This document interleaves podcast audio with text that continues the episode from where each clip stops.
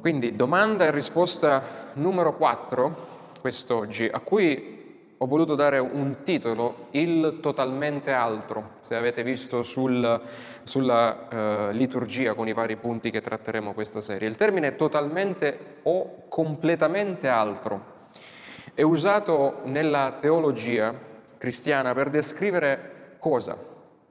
La sostanziale differenza che c'è tra Dio e tutto il resto. Dio e precisiamo il Dio cristiano è completamente diverso da tutte le altre creature che eh, cadono sotto i nostri sensi, che esistono e che anche non vediamo, come quelle ad esempio angeliche. Dio può essere descritto però da proprietà essenziali che lui ha, come la sua santità, come la sua immutabilità e così via. Ma dobbiamo chiederci come noi, eh, creature finite, creature decadute, possiamo relazionarci con questo Dio che è infinito. Questo è in un certo senso il nostro vero problema. È difficile, in realtà è difficile relazionarci con Lui quando Egli è così completamente o totalmente altro rispetto a noi. E questa è stata la tensione che nel corso dei secoli, anche all'interno del cristianesimo le persone hanno, vol- hanno avuto. Come riusciamo a collegarci con questo Dio che è totalmente altro? Ciò significa che dobbiamo metterci in relazione con Lui solo in un modo e non in tanti altri.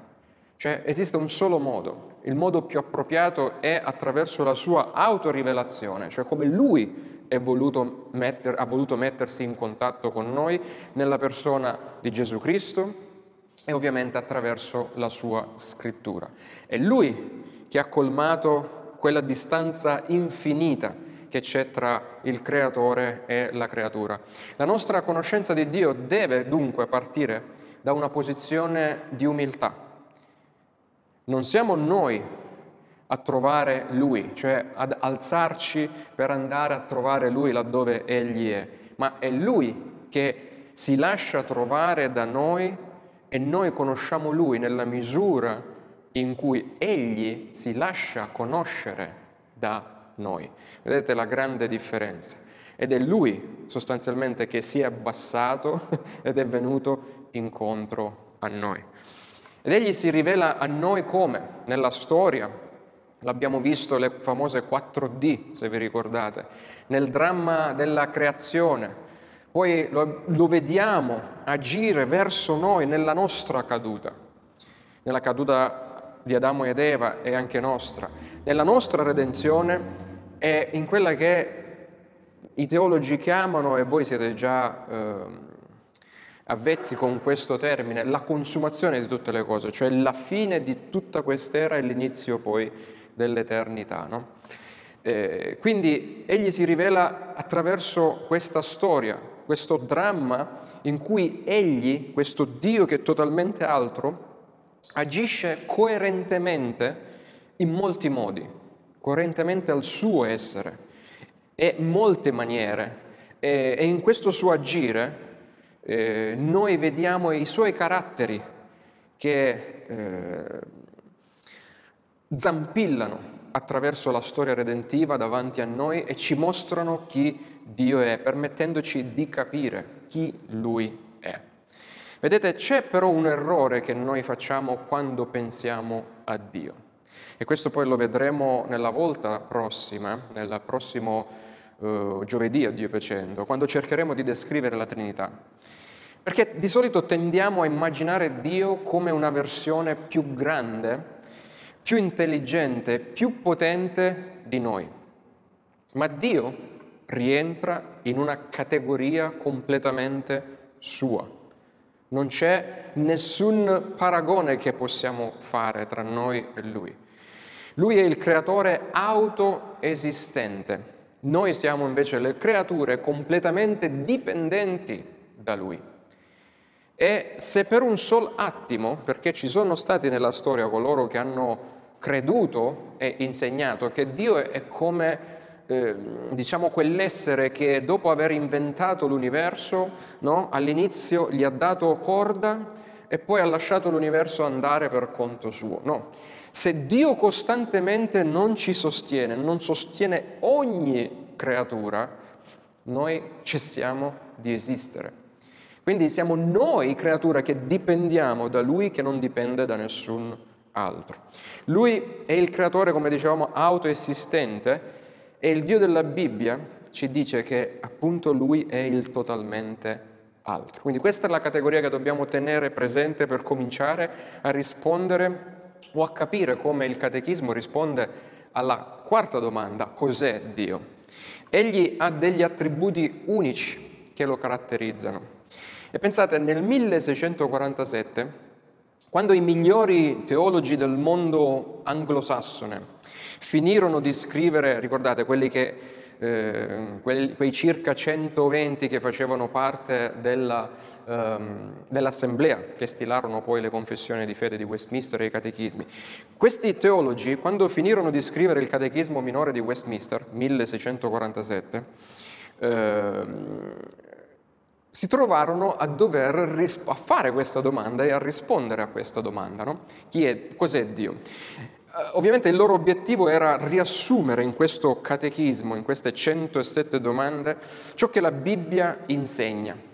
Eh, l'assemblea poi, arrivata alla quarta domanda per dire cos'è Dio, e adesso cosa scriviamo qui? Come facciamo a descrivere il totalmente altro? Si sentì spaesata, ovviamente umiliata, perché sapeva che la creatura non può mai riuscire a descrivere pienamente Dio. Umiliata e non all'altezza quando finalmente iniziò a lavorare, benvenuto, a lavorare sulla risposta alla domanda numero 4. I delegati inglesi erano uh, tutti brillanti studiosi della Bibbia, altrimenti non sarebbero stati mandati lì dal Parlamento inglese, ma chiesero, pensate al più giovane di loro, all'ospite scozzese, se vi ricordate c'era una delegazione scozzese ospite che però non aveva diciamo, diritto o non aveva il potere di eh, lavorare, se non suggerire quello che eh, l'assemblea doveva eh, preparare. Quindi chiesero al, eh, al, più giovane di loro, all'ospite scozzese, George eh, Gillespie, si chiamava, di guidarli in preghiera prima di rispondere alla domanda cos'è Dio. La sua preghiera iniziò con queste parole che sicuramente vi suoneranno eh, familiari. O Dio, pregò eh, questo teologo, tu sei uno spirito infinito, eterno e immutabile nel tuo essere, nella tua sapienza, potenza, santità, giustizia, bontà e verità e così via. Tale sua frase di apertura stupì eh, per la sua accuratezza e completezza ovviamente i teologi che erano presenti e fu prontamente trascritta e adottata come risposta proprio alla domanda numero 4 del catechismo, cos'è Dio? Che leggiamo insieme qui sulla lavagna. Dio è uno spirito e ho voluto volontariamente, adesso non avevo il bianco per fare il tricolore, vabbè c'è la lavagna tricolore, però diciamo ho usato eh, il rosso per definire il primo aspetto di Dio, cioè lui è spirito, poi quelli che sono alcuni degli attributi di Dio e questi altri e vedremo la differenza tra questi due colori. Quindi Dio è uno spirito infinito, eterno, immutabile nel suo essere, sapienza, quindi nella sua sapienza, nella sua potenza, nella sua santità, giustizia, bontà e verità. Innanzitutto la risposta ci informa che Dio è uno spirito, non è materia visibile, Dio. Poi ci informa che Egli ha degli attributi suoi propri che caratterizzano quella che è la sua autoesistenza e autosufficienza. Ed infine ci informa che Lui possiede attributi che ha voluto poi, questi qui in blu, trasmettere a noi creature che per sua opera siamo venuti all'esistenza. Vedete, lui si è compiaciuto di trasmettere a noi, sue creature, alcuni dei suoi attributi. Allora andiamo al primo dei punti che ho messo nel sommario odierno. Dio è puro spirito. Dio è puro spirito come ci insegna chi? Gesù stesso. In Giovanni 4:24 quando disse Dio è spirito e i veri adoratori lo possono adorare e lo devono adorare solo in spirito e verità. Uno spirito è una sostanza immateriale, se vogliamo così definirlo, senza carne né ossa, eh, né parti, non ha parti in sé e non ha un corpo. Questo significa che Dio è semplice. I teologi lo definiscono semplice non perché è una persona semplice con cui tu puoi avere un discorso, diciamo, terra-terra. Certo, puoi discutere con Dio se hai una laurea, ma anche se non hai nessun giorno di scuola, anche un bambino può discutere con Dio, ma è semplice significa che non è composto come noi da diverse parti, perché noi siamo composti da cosa? Abbiamo un corpo ed è una parte di noi, ma abbiamo un'anima che è la parte spirituale di noi. Dio invece non è composto come noi, non ha passioni Dio e non è potenzialità. Cosa significa che non ha passioni? La passione è quando un sentimento in noi ci crea una sofferenza, per esempio, e Dio non può soffrire. Ma Dio non ha potenzialità, cosa significa? Che Lui non può essere aumentato, ad esempio, nella sua conoscenza, né può essere diminuito nella sua conoscenza, come invece noi aumentiamo o diminuiamo di conoscenza giorno dopo giorno. No? Quindi Dio è semplice, è unico e anche i suoi tanti attributi, e questi sono solo ovviamente una sintesi dei suoi tanti attributi, eh, e anche i suoi tanti attributi che per nostra facilità noi dividiamo no? e chiamiamo in diversi modi, li classifichiamo in diverso modo, colore verde, quelli non comunicabili, attributi non comunicabili, colore blu, quelli comunicabili, non sono altro che tutti questi le tante descrizioni del suo unico essere. Quindi non dobbiamo nemmeno pensare che Dio è un pezzo eh, sapiente un altro pezzo è potente. No, questo descrive tutto il suo essere, un po' come un diamante, no? Con le sue facce, che però il diamante è solo uno, invece le sue facce fanno brillare molto di più. Più facce ha un diamante, più brilla il diamante. Dio ha creato l'universo materiale, quindi non può farne parte. Questa è una cosa diciamo, su cui riflettere. Dio ha creato l'universo e se l'ha creato vuol dire che c'è stato un tempo che lui stava da solo senza l'universo. La sua essenza non è dunque fisica, ma se Dio è spirito, in, qual modo, in quale modo egli differisce dagli angeli, per esempio, no? o differisce dalle anime degli uomini? Perché gli angeli anch'essi sono spirito, l'anima nostra anch'essa è spirituale. Ma quali sono le sostanziali differenze tra il Dio Spirito e la parte spirituale nostra e degli angeli? Vedete, gli angeli e le anime degli uomini sono spiriti creati e dipendono nel loro essere da Dio. Vedete la grande differenza che abbiamo fatto all'inizio. Lui è il creatore, noi siamo la creatura. La nostra parte spirituale, tutti gli angeli, seppur sempre spirito sono, ma sono uno spirito creato, non è uno spirito che è autosufficiente e autoesistente, come invece lo è Dio, uno spirito che è increato. Gli angeli e le anime degli uomini sono spiriti finiti, dipendenti completamente, costantemente da Dio che è uno spirito invece infinito. Vedete, quanto è importante fare questa differenza. E prima che ci fosse qualcosa di creato, sia esso spirituale che fisico, Dio esisteva pienamente e indipendentemente, cioè da solo. Questo i teologi la chiamano la, la, ehm, un attributo chiamato l'aseità di Dio, cioè che Dio stava bene con se stesso, stava da solo, nella sua Trinità Dio era sufficiente a se stesso. Ma l'indipendenza di Dio dal creato non insinua affatto la sua indifferenza dal suo creato. Come abbiamo detto prima, questo non significa che Dio è voltato dall'altra parte e lascia il creato andare avanti per se stesso. Dio non è seduto come un Buddha, distaccato da tutto, contemplando la propria maestà interiore e dice quanto sono bello, quanto sono bravo, quanto sono buono. Al contrario, vuole darci vita e portarci in relazione con se stesso per amore verso di noi e non per sua necessità. Lui non è che ci ha creato o ha creato l'esistenza dell'universo o l'universo perché aveva bisogno di qualcosa. No, assolutamente.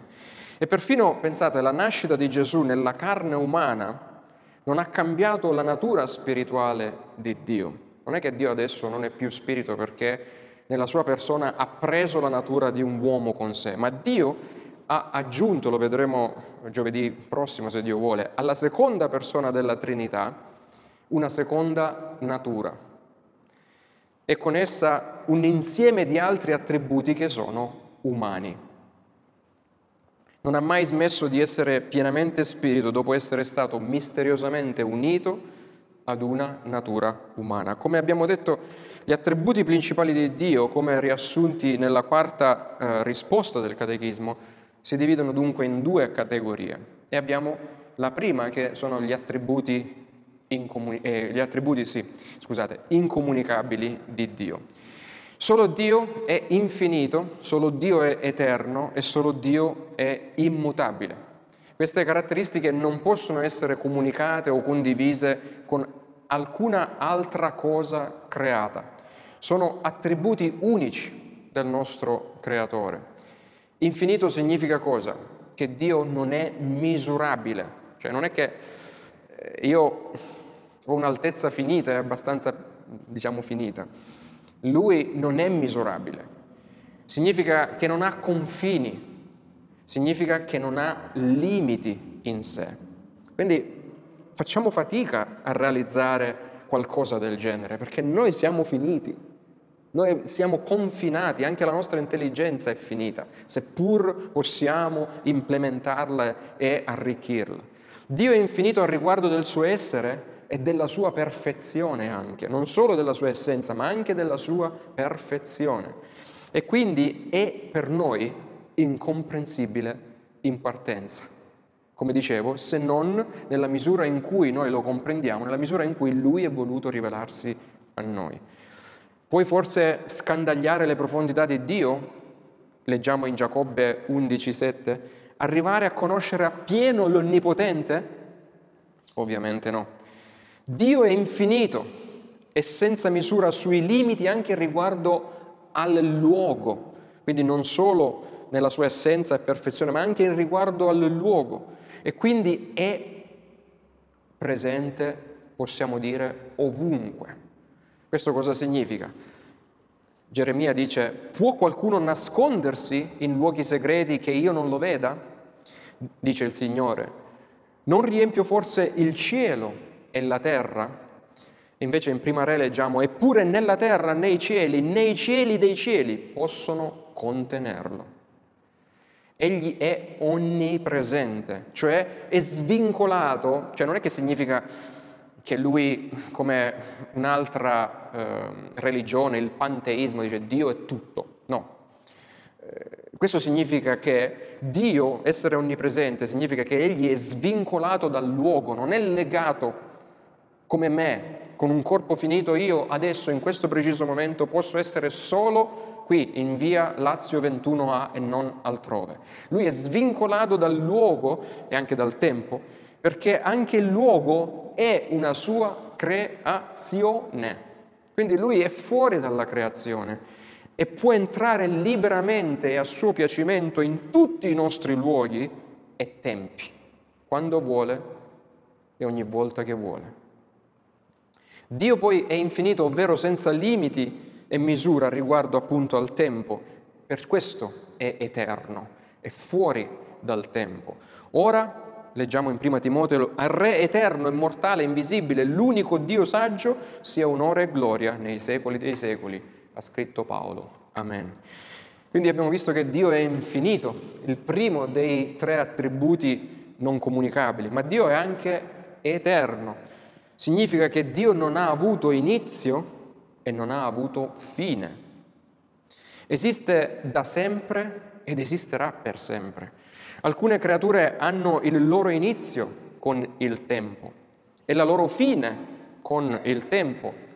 Ad esempio i cieli, questi cieli e questa terra hanno avuto inizio con la creazione, quindi con il primo eh, mm, TikTok della lancetta e finiranno con la fine di questo tempo.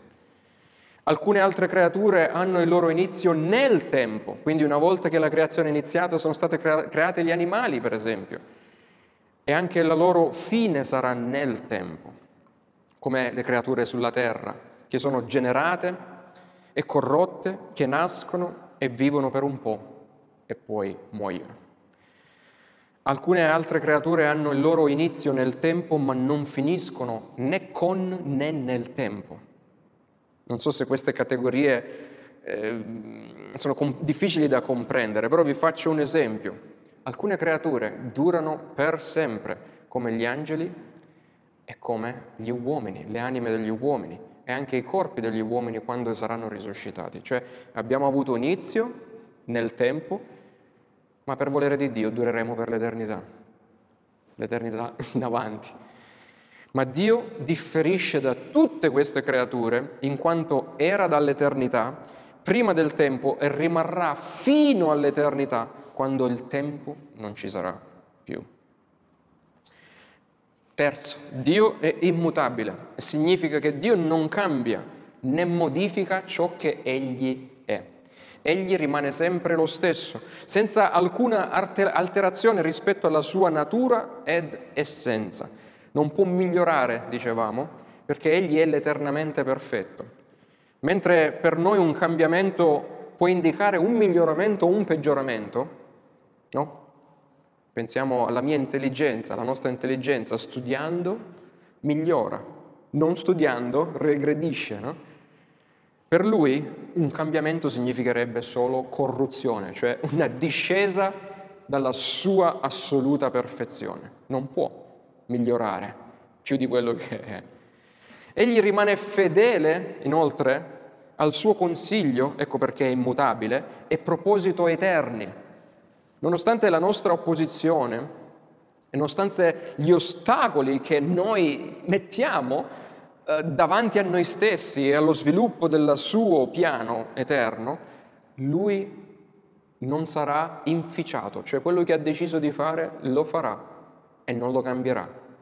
Per esempio leggiamo che Dio avverte il suo popolo che eh, eh, lo punirà se il popolo trasgredirà i suoi comandamenti e che poi però si pente, vediamo nella scrittura, no?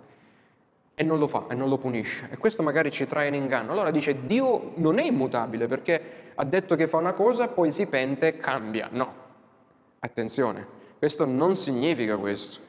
Ciò che Dio cambia non è il suo proposito eterno, che rimane segreto, ma sono piuttosto i termini della sua volontà rivelata, cioè alla fine lui ci pone sempre noi il suo patto davanti. Fai questo e ti mostrerò questo, fai quest'altro e ti mostrerò quest'altro. Se tu ti penti, riceverai la mia grazia, se non ti penti, riceverai mia, il mio castigo.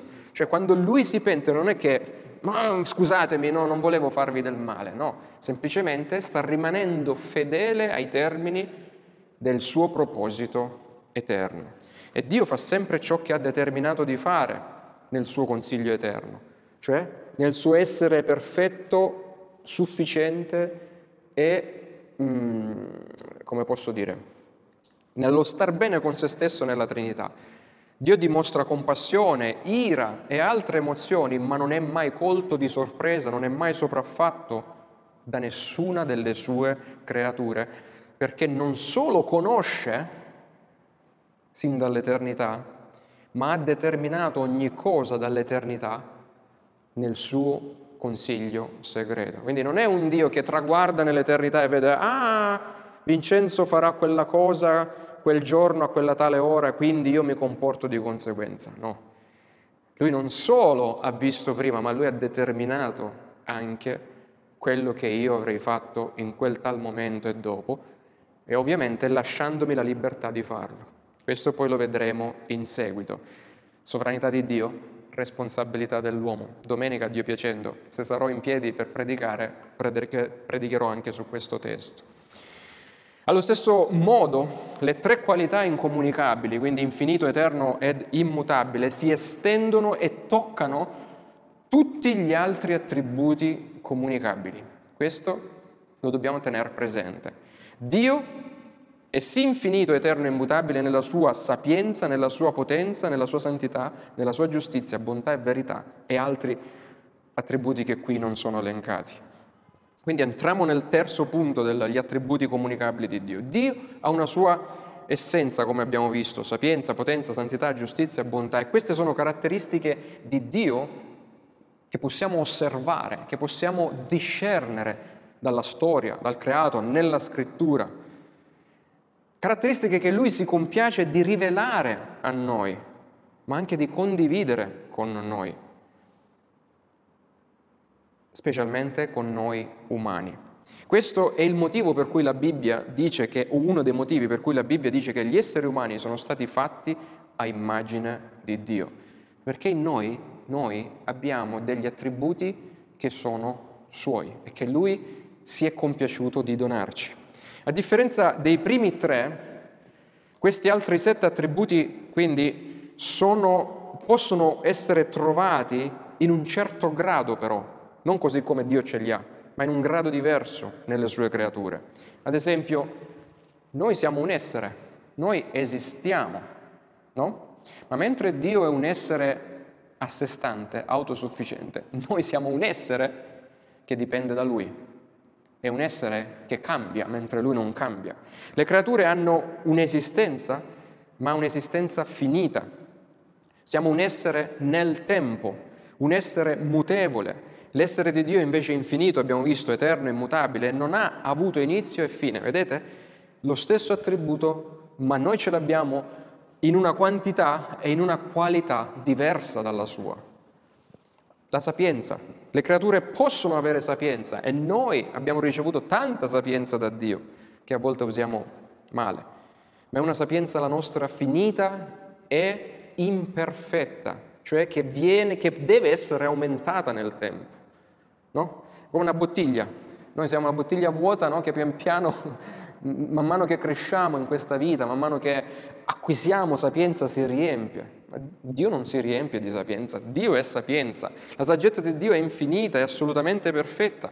La sapienza di Dio è la sua proprietà essenziale, per cui con un atto semplice ed eterno egli conosce perfettamente se stesso e tutte le cose possibili, e secondo la quale fa, dirige, ordina tutte le cose future per la sua propria gloria. Vedete?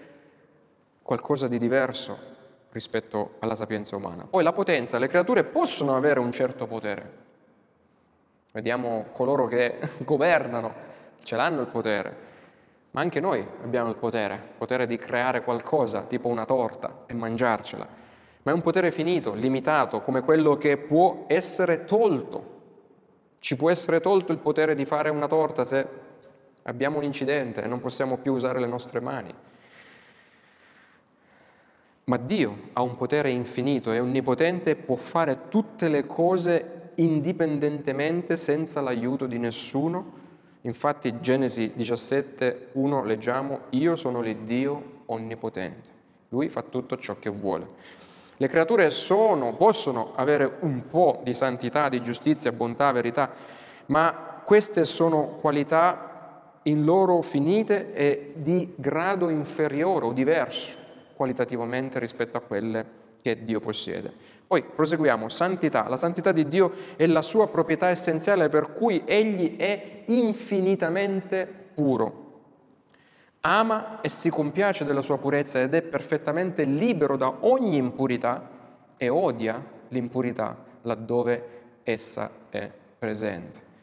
Giustizia, la sua giustizia, la giustizia di Dio è un'altra proprietà essenziale per cui è infinitamente giusto e uguale, cioè non ha parzialità Dio nel giudicare, non è un non giudice iniquo che noi possiamo comprare o tirarlo dalla nostra parte con qualche favore che gli facciamo. E questa giustizia in se stesso, sia in se stesso che in tutti i suoi rapporti con le sue creature, cioè quando lui si relaziona con le sue creature, si sta sempre relazionando giustamente. Questo cosa significa? Significa due cose, che quando punisce una sua creatura la punisce giustamente. Quando grazia una sua creatura come noi peccatori, che aveva bisogno della punizione, la grazia giustamente perché lui ha punito un altro al posto nostro che si chiama Cristo e quindi la sua giustizia è soddisfatta. Bontà, la bontà di Dio è la sua proprietà essenziale per cui Egli è buono in se stesso ed è l'autore di ogni bene. Tu sei buono e fai del bene, grida il salmista al Salmo 119. E infine verità, la verità di Dio è la sua proprietà essenziale per cui è sincero e fedele, libero da ogni falsità e simulazione. Paolo in Tito scrive nella speranza della vita eterna che Dio, che non può mentire, ha promesso prima che il mondo cominciasse, cioè non c'è menzogna in Dio. Vedete, tutti questi sono eternamente presenti in Lui, questi attributi, senza alcuna variabilità o possibilità di cambiamento. Dunque la realtà a cui noi, possiamo, a cui noi non possiamo sfuggire è che per avere una comprensione corretta di Dio, quindi per poter rispondere alla domanda cos'è Dio, cioè non solo a memoria un elenco di parole, ma comprendere quello che c'è scritto qui, abbiamo bisogno delle informazioni che Lui stesso ci ha dato di, per se stesso. Quindi Cristo, la Bibbia. Quindi dobbiamo andare lì per capire chi Dio è. E se non ci atteniamo alle sue informazioni, beh, allora finiamo inevitabilmente per partorire, questo è il nostro quarto punto, un Dio a nostra immagine e un Dio a nostra somiglianza. Quindi la cosa importante è che se non ci atteniamo alle sue informazioni, quello che lui ha scritto o ha lasciato scritto nella sua uh, parola, allora finiamo inevitabilmente, come abbiamo detto, per partorire un Dio con la D piccola a nostra immagine e a nostra somiglianza. Perché questo? Perché le nostre idee, le nostre teorie sono profondamente finite, ma non solo come creature, ma sono infettate dalla nostra natura, dal nostro peccato, dal nostro essere decaduti. Paolo in Romani capitolo 3 verso 11 cita l'Antico Testamento quando dice non c'è nessuno che capisca. Cita l'Antico Testamento. E in 1 Corinzi 2,14 afferma, ma l'uomo naturale non riceve le cose dello Spirito di Dio, perché esse sono pazzia per lui. Cioè, il fatto che non solo c'è questa grande differenza ontologica, dicono i filosofi, cioè una cosa che non possiamo colmare perché siamo fatti così, ma in mezzo tra noi e Dio c'è una barriera chiamata peccato che ci rende deficienti di Dio scusando il termine, cioè non deficienti, cioè che deficiamo, cioè che la nostra intelligenza è ottenebrata dal peccato. Quindi, per capire Dio, scusate, dice, perché esse sono pazzia per l'uomo naturale, cioè le cose di Dio, e non le può conoscere perché devono essere giudicate solo spiritualmente, dice Paolo. Per capire chi Dio è, quindi abbiamo bisogno della Bibbia. Abbiamo bisogno di guardare a Cristo che è la maggiore rivelazione di Dio che noi abbiamo. Dio ce l'ha data come una fonte oggettiva di verità su se stesso, l'incarnazione e la Bibbia. Come nostro creatore Dio ha uno scopo per tutti noi, per tutto ciò che ha fatto, uno scopo che abbiamo visto per noi, che è quello di riconoscerlo come Dio e di glorificare eh, Lui e gioire per lui, in lui dell'eternità. Pietro, prima Pietro 4 dice affinché in ogni cosa sia glorificato Dio per mezzo di Gesù Cristo al quale appartengono la gloria e la potenza nei secoli dei secoli. Amen. Perciò è vitale conoscere la verità sull'unico vero Dio e solo allora una persona può sapere se sta davvero glorificando l'unico vero creatore invece di qualche idolo che si è fatto a sua immagine e somiglianza. Se io mi discosto dalla Bibbia, automaticamente partorisco un altro Dio. Lo vedremo la settimana prossima con la Trinità. Ogni qualvolta cerchiamo di spiegare la Trinità fuori dalla scrittura, stiamo partorendo come minimo un errore teologico dottrinale, se non anche una eresia. E vi dimostrerò la settimana prossima che tutti noi abbiamo creduto un Dio diverso dal Dio della Bibbia e siamo caduti nell'eresia, senza saperlo. Lo vedremo la settimana prossima. Non c'è spazio nella Bibbia per molteplici divinità o per diverse definizioni di Dio. Può esserci un solo Dio di una sola sostanza divina che è la fonte di tutto il resto. La Trinità del Padre, del Figlio e dello Spirito Santo è il solo unico vero Dio. Le tre persone sono le stesse nella sostanza ed eternamente uguali in potenza, gloria in tutti i loro attributi. Vedete, l'ateismo, per esempio, cioè il negare l'esistenza di Dio, eh, non è il grande nemico del cristianesimo, non è il grande nemico eh, della Chiesa, non lo è mai stato l'ateismo. Nella storia l'ateismo è stato promosso da una minoranza e creduto da una minoranza. La più grande minaccia è sempre venuta da coloro che credono nelle imitazioni di Dio, che credono che Dio esiste ma credono in un altro Dio, non nel Dio della, così come lui si è rivelato. Per esempio i faraoni d'Egitto, gli imperatori di Roma credevano fermamente nei loro dei. Alcuni di loro addirittura dicevano di essere Dio in terra. Vedete, Satana, il principe della menzogna, è molto intelligente nei suoi attacchi, nel suo operare. Lui fa essenzialmente due tipi di lavoro. Uno cerca di convincere l'umanità che Dio non esiste, ed è la cosa più ovvia, no? E quando non ci riesce, quando l'umanità decaduta nella sua coscienza sa che esiste un qualcosa, no? Quando lui non può stroncare questo senso che c'è innato in noi, che ci richiama a Dio, cosa fa? Inganna le persone. Quindi fa un'altra cosa, offrendo loro dei sostituti del vero Dio ossia dei falsi dei, che si adattano a quel che i loro cuori decaduti vogliono credere. E questa è un'astuzia molto più fine del negare l'esistenza di Dio. Va bene, non riesco a negarti che Dio non esiste? Ti, ti metto davanti un falso Dio, così ti porto fuori strada.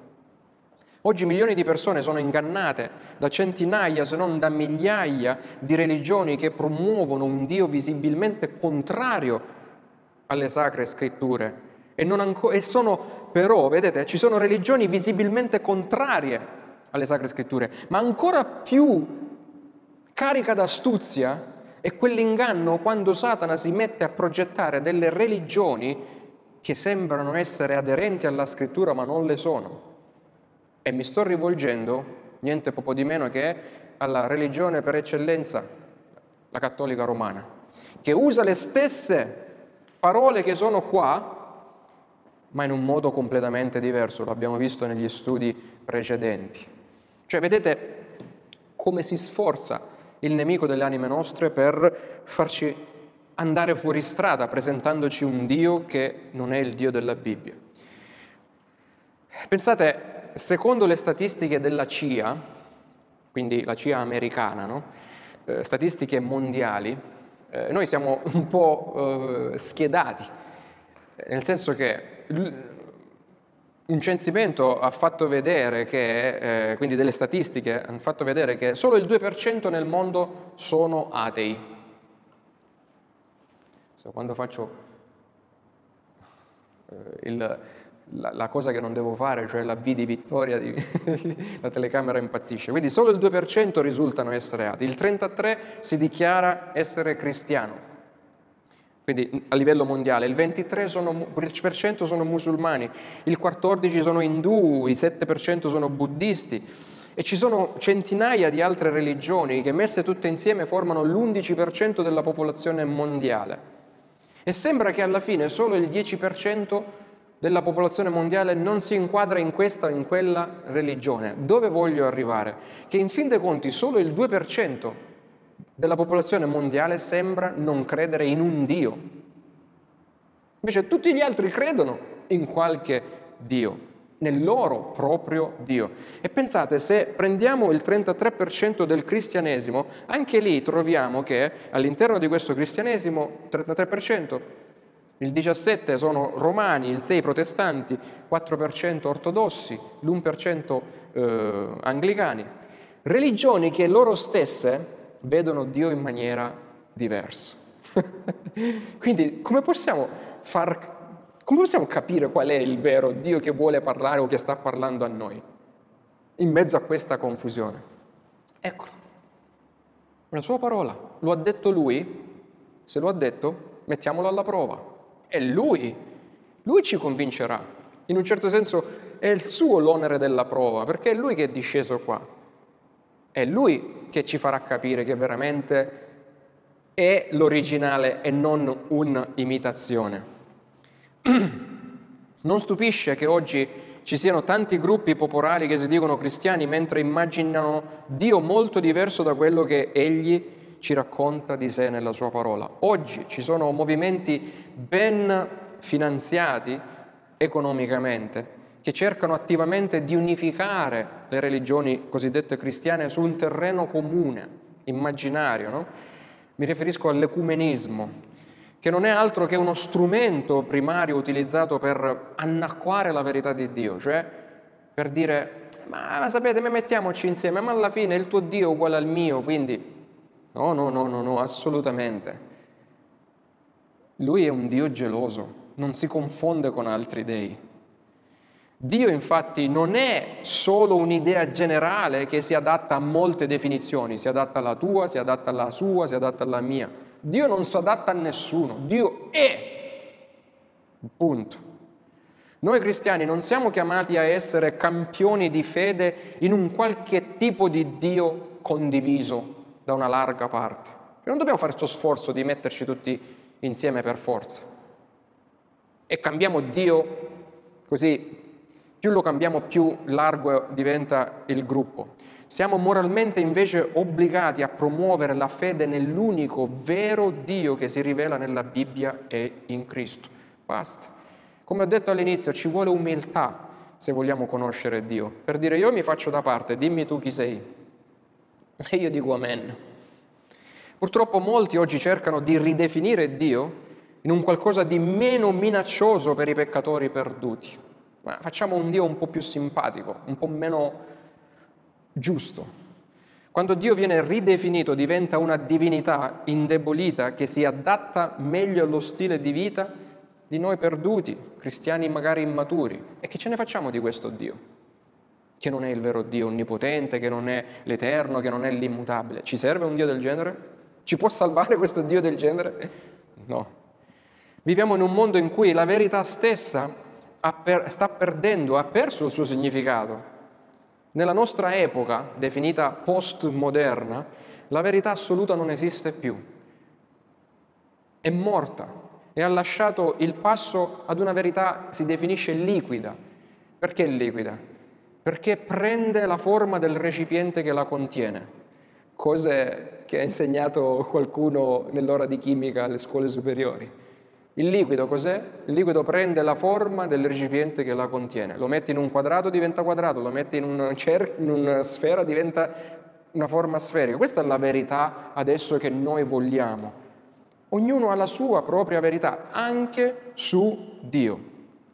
E anche Dio è diventata un'idea sfocata.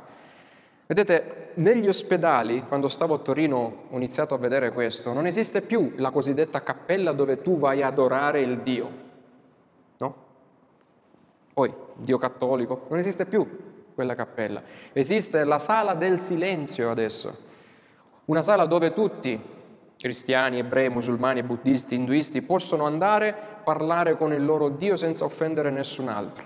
Cioè, vedete, non c'è più, la, o si sta, su, si sta ormai eh, tirando via ogni possibilità di adorare il vero Dio, perché dobbiamo tutti essere sullo stesso piano.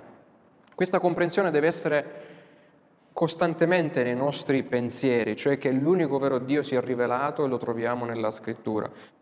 Se noi comprendiamo nella misura in cui Lui si è rivelato chi Dio è, questo influenzerà tutto di noi, influenzerà ciò che pensiamo, ciò che facciamo, ciò che percepiamo, non solo di noi ma anche intorno a noi. Cioè è come mettere a fuoco no, il nostro sguardo con la lente di Dio. E allora da lì in poi inizieremo a vedere tutto in un'ottica diversa all'ottica divina. Ecco perché è importante capire chi Dio è, per, per leggere chiaramente ciò che cade sotto i nostri sensi. Ma non solo, il comprendere veramente cos'è Dio nel suo essere infinito, eterno e immutabile, questo è l'ultimo punto e chiudo, rappresenta per noi l'unica fonte di ineguagliabile conforto. Come dicevo prima, non abbiamo bisogno di un altro Dio, non ci può confortare un Dio che non è infinito, eterno e mutabile, che non è giusto per eccellenza. La natura infinita, eterna e mutabile di Dio fa vivere il figlio di Dio fiducioso e sereno, sapendo di essere sempre alla presenza di un Salvatore infinito, eterno e mutabile e di un Padre amorevole che si prende cura costantemente dei suoi. La natura infinita, eterna e mutabile di Dio è ciò che rende certe le sue promesse. Come faccio a fidarmi delle sue promesse se non so che Lui è il sì e l'amen, cioè quello che dice poi lo fa? E se conosco Dio e se Dio ha detto A, so che Dio farà A. Vedete quanto è importante conoscere questo Dio. E ciò ci aiuta ad affrontare tutte le difficoltà che questa vita ci pone dinanzi da una prospettiva di vantaggio, una prospettiva vantaggiosa, seppur sappiamo che siamo fragili, spiritualmente malati, fisicamente malati, finiti come siamo come creature immutevoli, sappiamo però che il Dio eterno, vivente e vero, è l'immutabile e sostiene l'universo e sostiene anche noi. E quale pace ci infonde questa verità? Per questo Gesù disse, a voi, miei amici, Leggo da Luca 12, versi 5 e 7. A voi, miei amici, dico, non temete coloro che uccidono il corpo e dopo non possono far più nulla. Vi mostrerò invece chi dovete temere, temete colui, C con la lettera grande, che dopo aver ucciso ha il potere di gettare nella genna, cioè condannare eternamente. Sì, ve lo dico, temete costui, cioè Dio Cinque passeri non si vendono forse per due soldi, eppure nemmeno uno di essi è dimenticato davanti a Dio. Anche i capelli del vostro capo sono tutti contati. Non temete, voi valete più di molti passeri. Questo è il Dio che la Bibbia ci rivela e che dobbiamo conoscere. Ma ancora cosa più importante che spesso trascuriamo è che una vera conoscenza di Dio ci porta alla vera adorazione e a beneficiare non solo della sua benedizione materiale, come abbiamo detto, no? Dio si prende cura di noi, ma soprattutto della sua comunione spirituale.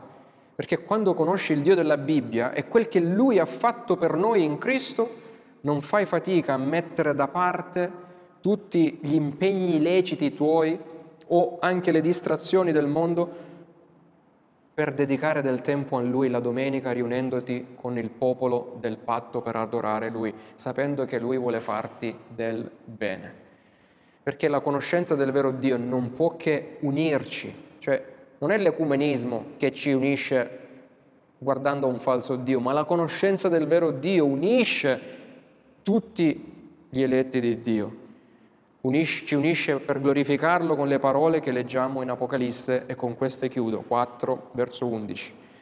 Cioè, quando comprendiamo chi Dio è, cos'è Dio, tutto questo, e allora poi arriviamo a usare le parole dell'Apocalisse. E Giovanni dice, anzi, gli angeli, tu sei degno, Signore e Dio nostro, di ricevere la gloria, l'onore, la potenza, perché tu hai creato tutte le cose e per tua volontà esistettero e furono create.